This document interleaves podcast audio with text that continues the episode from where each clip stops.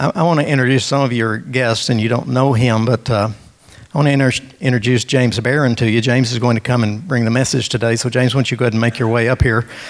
You did show up, didn't you?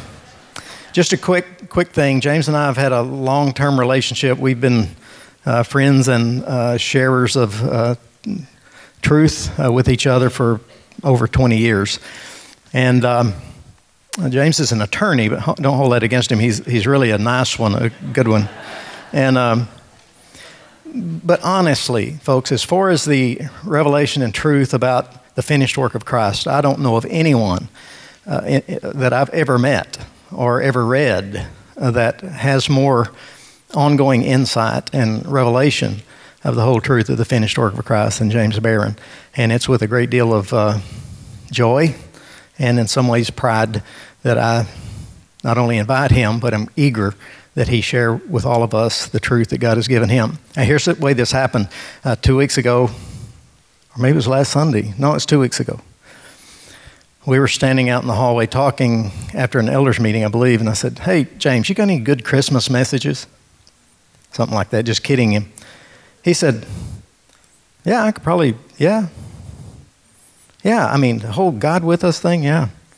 And then, you know, he kind of went on a little bit, and I said, "Okay." And then so I texted him later, and I said, "Hey, James, I like that idea you had about Christmas, and I want you to do it on the 19th.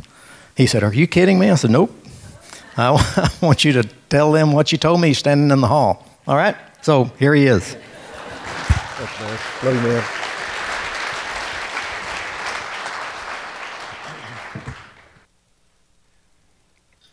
There's, you know, so much you can say about Christmas and the incarnation of God into our realm, and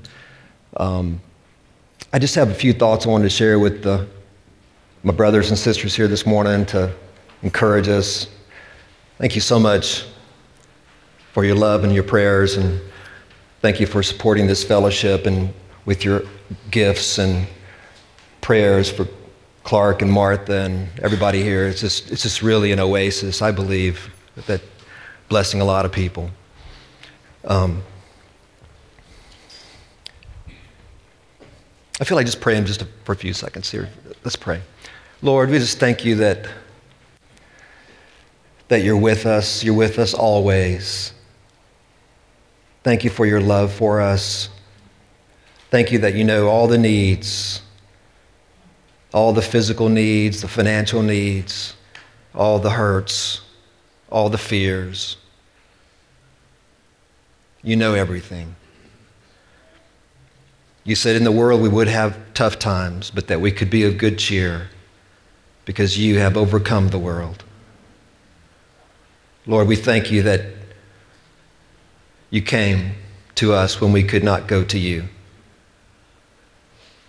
Help us see, Lord, the reality of your nearness now in a new way, and every day help us see more clearly the reality of our union with you. Awesome reality. I pray that every cry of every heart would be heard today, and that they would know that you heard them. In Jesus' name, amen.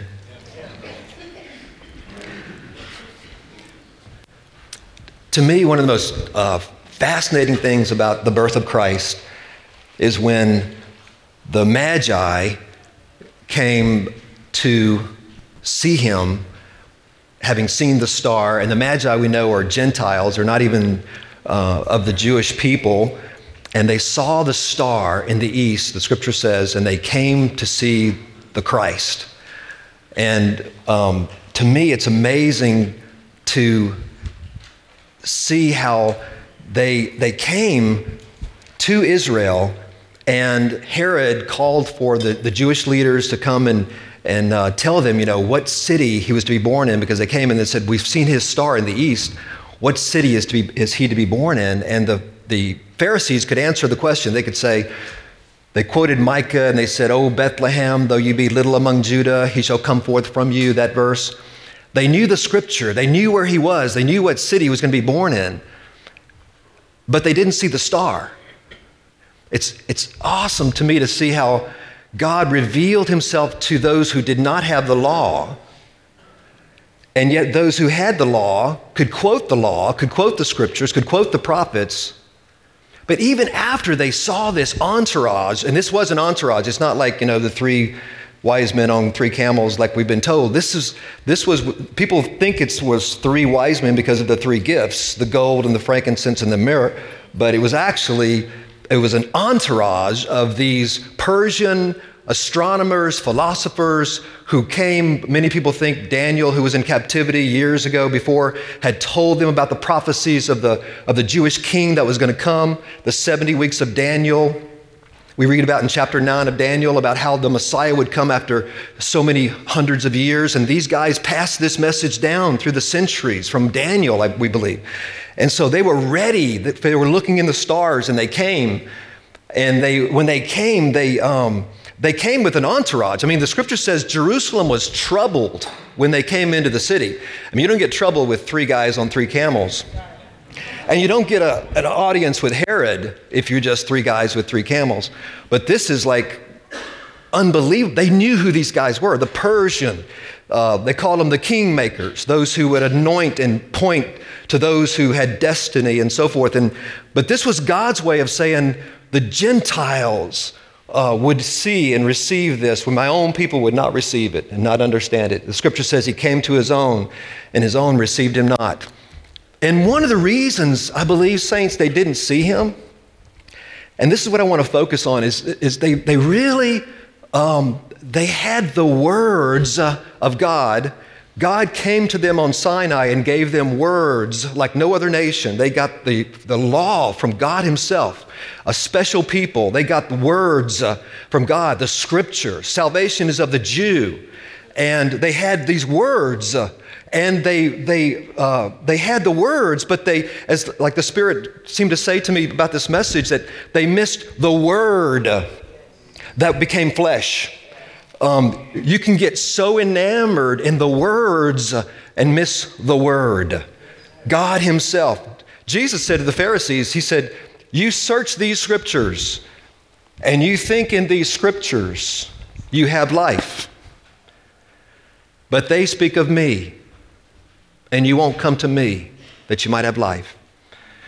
And so you can be so enamored with the law and the words and principles and rules and so forth, and miss the God who spoke these things. And so I think that's what happened. God is teaching us. His coming into the world teaches us so much about him. So much about him, the way he came into the world. Saints, I really believe that, we read about how the Spirit is given to the believer to renew our minds. I believe the renewal of the mind is not as we think. When you hear that phrase, the renewal of the mind, what do you think of? What's the first thing that comes to mind when you think of the renewal of the mind as a believer, as a person in Christ? The Spirit given to renew our minds. I think a lot of times, we think that we think in terms of thinking good thoughts instead of evil thoughts. I think we sometimes lean more toward a morality issue, like thinking, being a good person and being moral. The Spirit is given to me to renew my mind, so I will think good things about my neighbor and not bad thoughts about my neighbor. And so we tend to think the renewal of the mind is that kind of thing. And that's part of it, but that's not the heart of it. The heart of it, I believe, saints, is the Spirit renewing our mind to the ways of God. More specifically, renewing our mind to his way of not giving us righteousness, not giving us grace, not giving us peace, but God's way, is to give us his Son. And to put you and I inside his Son. And if you're in Him, He has become your peace. He has become your righteousness.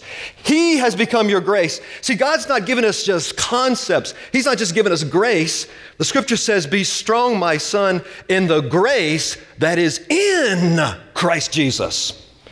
It's so awesome. It seems too simplistic. And yet it is wisdom beyond. It is, Paul was concerned with the Corinthians. He said, "Oh, Corinthians, I fear lest you have been beguiled like Eve was beguiled and was moved from the simplicity of Christ to a tree of knowledge of right and wrong and trying to live your life, your Christian life with just knowledge of good and evil, as opposed to seeing the great miracle of union with Christ." Christ is my life, Paul says. To live is Christ. That's why the scriptures are full of phrases like in him and he and us. They signed their letters like that. The early church signed their letters in Christ, in him, he and me. They understood this reality of this union. And so here's this, the star is showing the place of his birth. And they're coming to see him. And here's the Pharisees who had the scriptures, who saw this entourage, who knew this was a big deal. Herod, they got an audience with Herod. This was huge. All of Jerusalem was troubled by this. And yet, it's amazing to me that not one of those Pharisees, not one, according to the scripture, not one said, you know, I think I'm going to tag along to see if there's something to this. I mean, they could quote the scripture, yes, Bethlehem, 5 miles south of Jerusalem, 5 miles down the road. And they all just went back to their synagogues or their homes, and they let this entourage leave. I just feel like the Spirit of God wants us to have this switch flipped in our minds. The renewal of the mind, there's a switch that will flip. The Spirit will flip a switch and we'll be able to see things as He sees things. And it's not that difficult. It's not difficult at all. I mean, it's just a matter of hearing and saying, oh. And then the scriptures, you read the scriptures differently. Jesus said in the last chapter of Luke, He said, the scripture says he opened their understanding that they might understand the scriptures. They knew the scriptures. These were Jewish apostles or disciples, and they knew the scriptures, but he opened their understanding that they might understand the scriptures, the scripture says. And when he opened their understanding, then he said, and beginning with Moses and the prophets and the Psalms, he revealed himself to them. That it was he was written in all those, and those three divisions, Moses, the prophets, and the Psalms, those are the Jewish divisions of the Old Testament. The writings of Moses is the first 5 books. The prophets speaks of the major prophets like Isaiah, Jeremiah, and the Psalms is the Jewish heading for the minor prophets and the Proverbs and Psalms and Ecclesiastes. So what the Lord was actually saying was that the entire Old Testament, all of the Old Testament is about me, even Ecclesiastes. Everything. I'm hidden in all those. Every page, every word speaks of me. There's a revelation of him in the scriptures. But it took a revelation for their eyes to be open to see the word within the words, if you want to say it that way, or the wheel within the wheel, like Ezekiel had that vision of a wheel within a wheel. It's like that magic eye thing. Have you ever seen that magic eye thing, you know, where you stare at this chaotic looking picture, and then after you stare for a while, you look beyond the point of the page and your eyes shift to where you're looking beyond, and this image comes into vision, you know, into sight, and you're seeing a whole different hidden picture that was there the whole time, but you couldn't see it because you had to look beyond the page. You had to focus at a point beyond the page. It's called the magic eye. You can buy books about it. You know, it's just kind of cool. And once you lock in, you know, once you see that picture, you can just look all around. Have you noticed that? Once you see it, you go, oh, cool, look at this. Oh, this is a bird flying or whatever it is. And that's kind of the way it is with the revelation of Christ in the scripture. Once you see, you're ruined. You're just ruined. You're ruined for anything but him. No wonder they preached him. You see? Because it's all in him. Paul says, Christ has been made unto me wisdom, righteousness, sanctification, and redemption. He's been made unto me those things. That's why they said, as he is, so are we. It's God's way to put us inside the Son, and we are now complete in him, Paul says, and he in us. And it's so simple, it's profound. The child can receive him and be placed in him and have all that the old saint has, because it's him. It's awesome. We must become as a little child to receive. God put everything in his Son, for the fullness of the Godhead dwelt in him bodily. So that when we are placed in him, Emmanuel, God with us, he came to be with us, not just at his birth, but forever. He said, I go to prepare a place for you that where I am, you may be also. He said, after a little while, I'll come back after preparing this place. After a little while. He's not talking about 2,000 years. He's not talking about the second coming there. He's talking about after 3 days and 3 nights. I go to prepare a place for you that where I am, you may be also. He said, in the world, they're going to rejoice at my death, but you'll be sad. But in a little while, you will be glad, and no man takes that joy from you, because you'll see me again. And in that day, when you see me after 3 days and 3 nights, you will know that I am in the Father, and the Father is in me, and I am in you, and you are in me. Behold, I am with you now always, even until the end of the world. Christ, our life, in us, and we in him. It's the wisdom of God. Moses said, Lord, show me your ways, that I might know you, Lord. Show me your ways, show me your glory, that I might know you. Show me your ways, that I might know you. And God's first response to that was, Moses, there is a place by me. There is a place near me. And I will place you in that place. And only in that place can you see me as I am. And in that place, you will rest. And we sing about it, rock of ages, cleft for me. There wasn't a rock up in Sinai that if we find that rock, we'll find God. He was talking about the rock, which is Christ. There's a place, a cleft. It'll be stricken. It'll be hit. He will die. He has come to die, but he's not to be stricken twice. Speak to the rock, for he's done it. It's finished. And in that rock, we see him as he is. And we become like him as we see him as he is, manifestly like him. We're already like him and created new in him, but it's manifestly coming out of us as we see him as he is.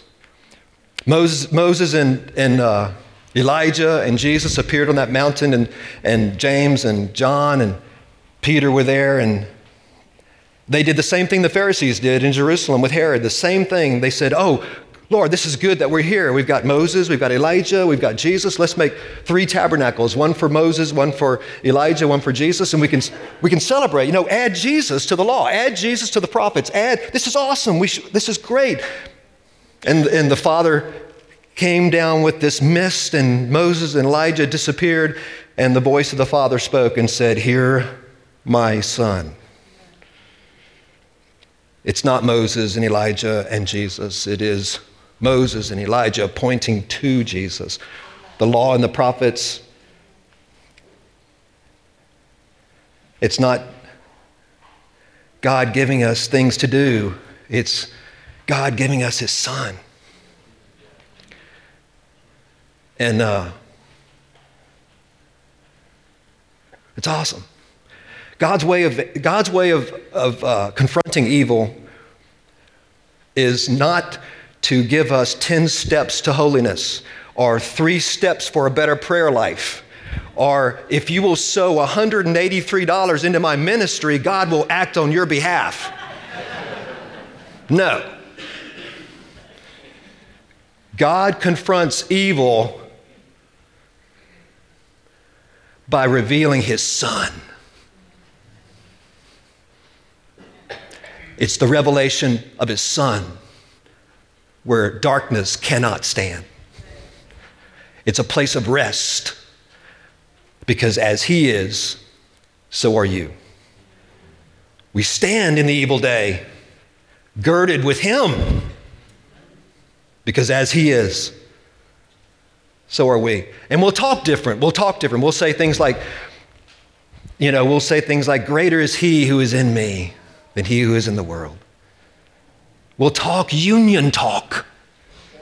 We'll talk like that. We'll say, isn't it great to be in Christ? Isn't it awesome that he's always with me? Emmanuel. He didn't just give me things to do so I could be a better person. But the Spirit is renewing my mind, primarily showing me that it's all him. And if I'm in him, I can rest. If I'm in him, I can rest. Emmanuel, God with us. I think about when he was born, how the Father, that was where he released him to the earth. My beloved son.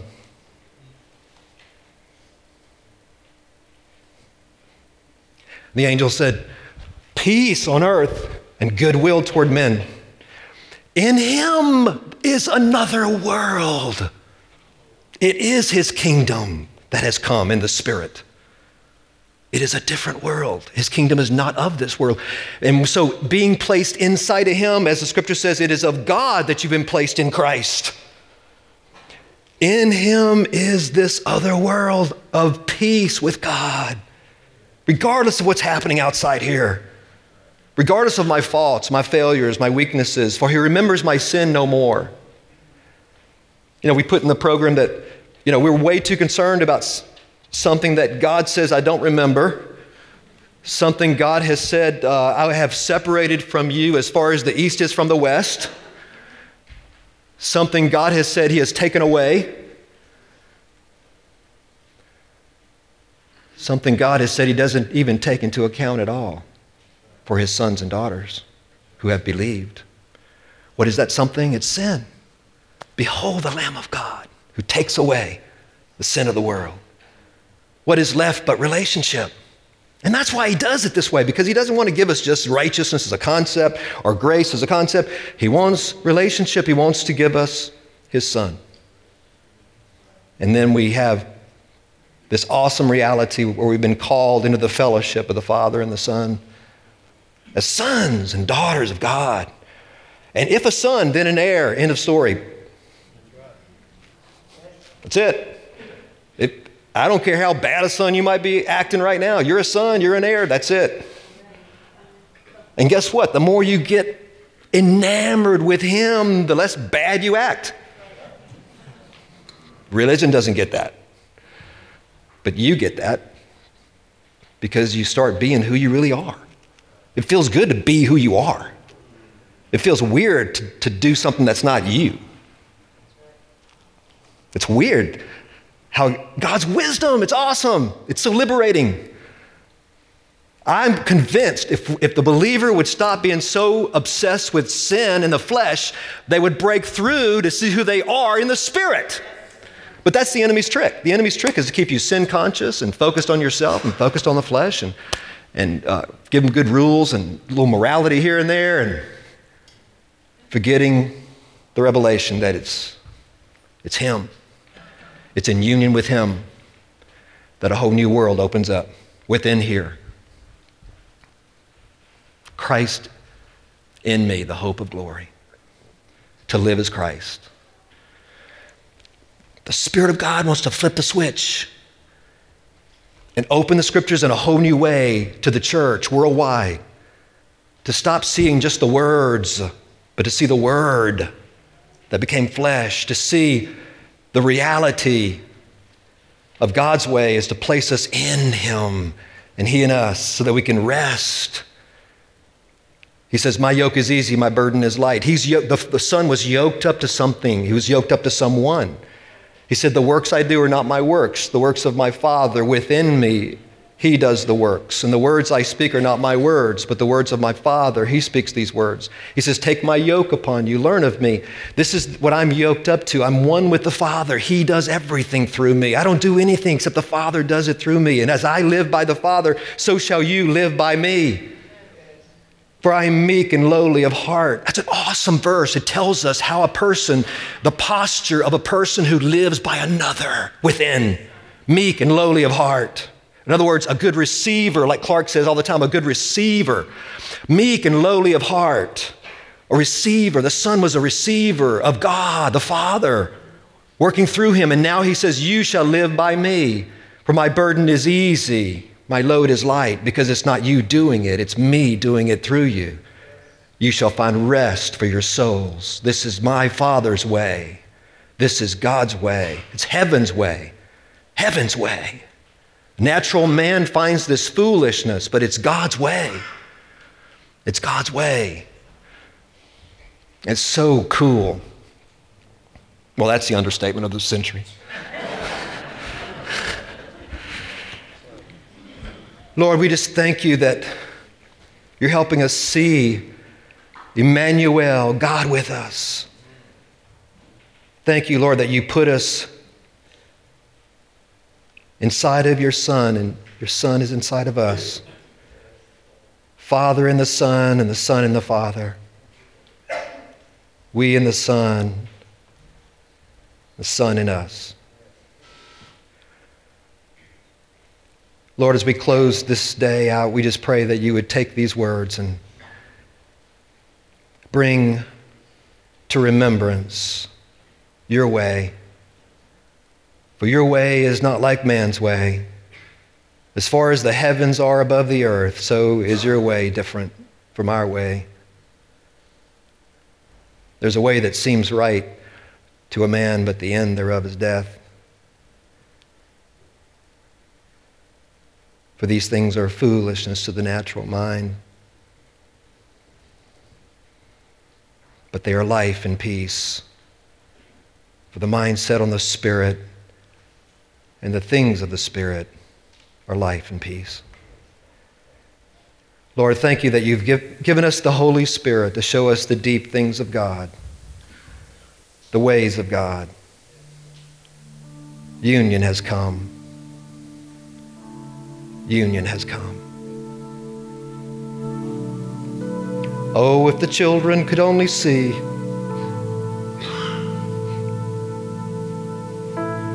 Oh, little one tossed to and fro.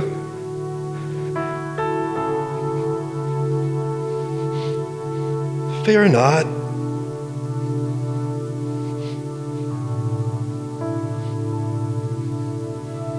He is on your side. He fights for you.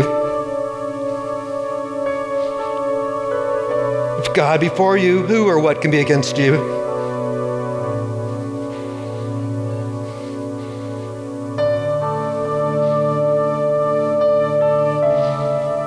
There is none higher. He is Lord of all.